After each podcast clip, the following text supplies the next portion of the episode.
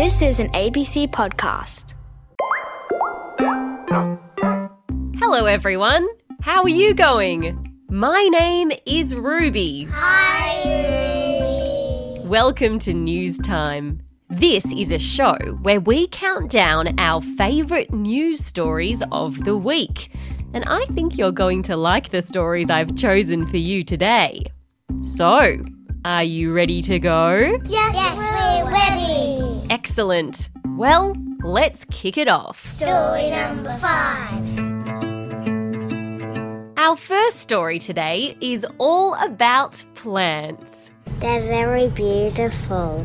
Green trees are plants, flowers are plants, and some are fruit. Yes, and there are lots of different kinds of plants all around the world.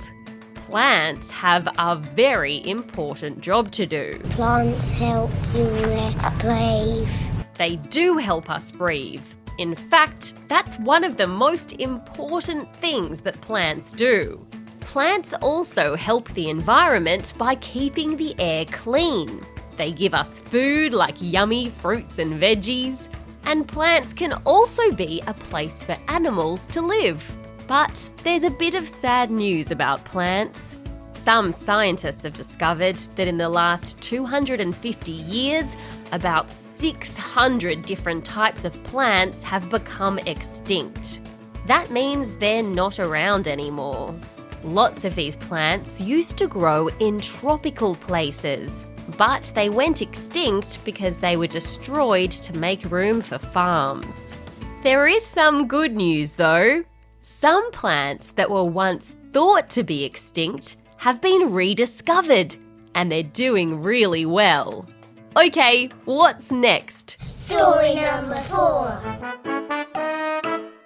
Now it's time to talk about time. Keeping track of time is a very helpful thing for us humans. It helps us work out when things happened and helps us plan things in the future. But can you imagine what it would be like if there was no time at all? So you don't know what time it is. Then you forget what you have to do. There's a little island near the country Norway that wants to say goodbye to time altogether. Why, I hear you ask?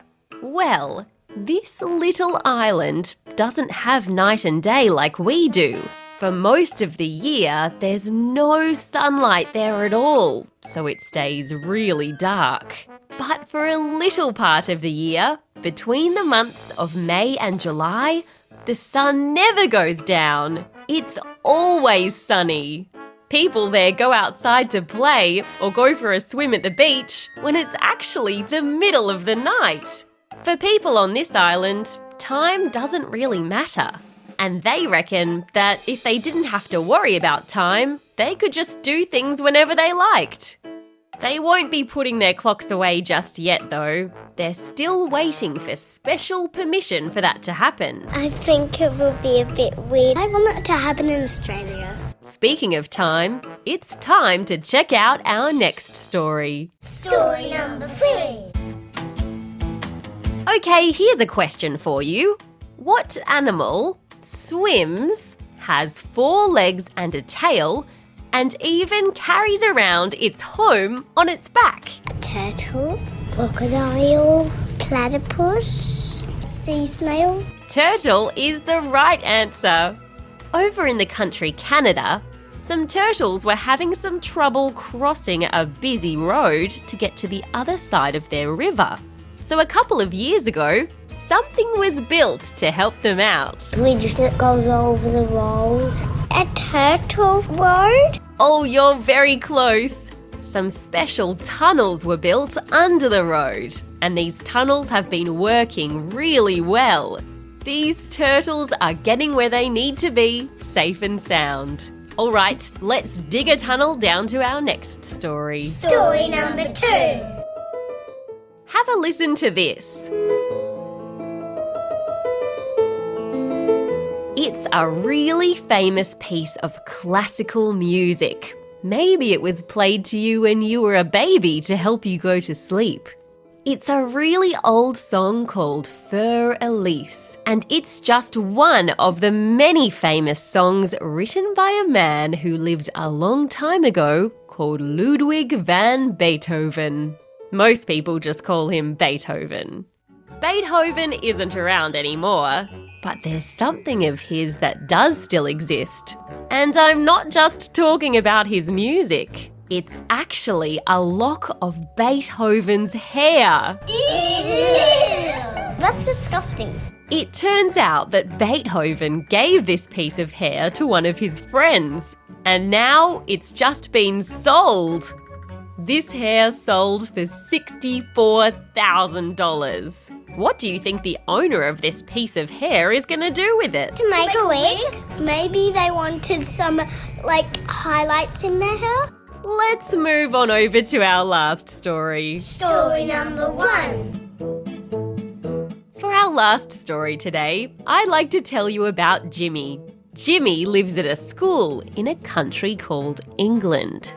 But Jimmy isn't a student at this school. She is a duck. She gets around in a specially made duck wheelchair. The teachers and kids at her school made it for her after she got really sick and couldn't use her legs very well. How do you think they made it? Out of Lego, wheels, out of bits and bobs. Yup, they used pipes and hoses to make the frame of the wheelchair and put a little hammock in the middle for Jimmy to sit in. Now, Jimmy gets to wheel around in comfort, thanks to the kind and caring friends at her school.